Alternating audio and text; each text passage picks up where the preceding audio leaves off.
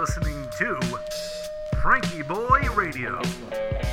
that the only thing we have to fear is fear itself. Letting America take a deep breath. Good evening, ladies and gentlemen. Welcome to episode 315 of FrankieBoi Radio. This is a very brief episode, and I'll explain why. I'm your host, Josh Urban. Thanks for tuning in.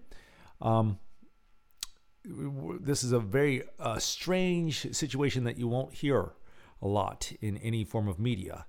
Is for the announcer or host, that would be me, to say, Well, I don't really have anything to say. I have a lot to say, but I don't know what's helpful and I don't know what's honest.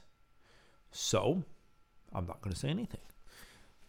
I'm going to read you a story, though. This is not my story. This is a story that I uh, the pleasure of recording. One of my six-year-old students told me this. I said, "Hey, let's let's write another book. I'm trying to get him to do some writing." Um, and he insisted that I write it. And I'm not exactly sure where this story came from and I helped him punch it up a little bit. But uh, Henry is called Henry. Henry got flushed in the sewer. Bad day. Henry the Mouse was having a bad day. First, he got stuck in a pipe. Then, he got flushed down the toilet. Then, he got crushed. As he got cut up, he squeaked, I hate Mondays. Then, he was rolled flat. Finally, a machine made him into a screw.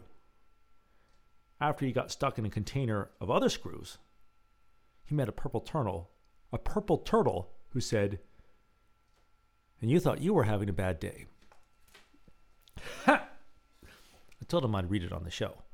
So, promise is a promise, especially to a six year old storyteller. Thank you, Ellison. Let's take some deep breaths. Breathe in through your nose, out through your mouth. Let those eyes drift gently closed. And I'll be breathing in to a count of four, pausing for two, and exhaling, exhaling for four. I'm going to do that five times. Feel free to join me.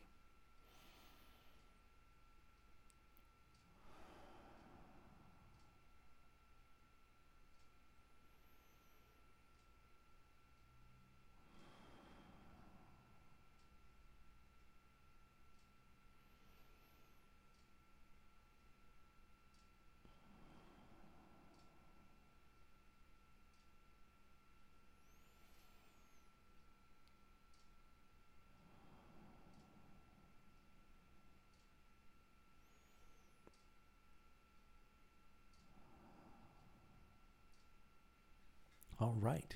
Well, thanks for tuning in. We'll see you tomorrow. Good night and good luck.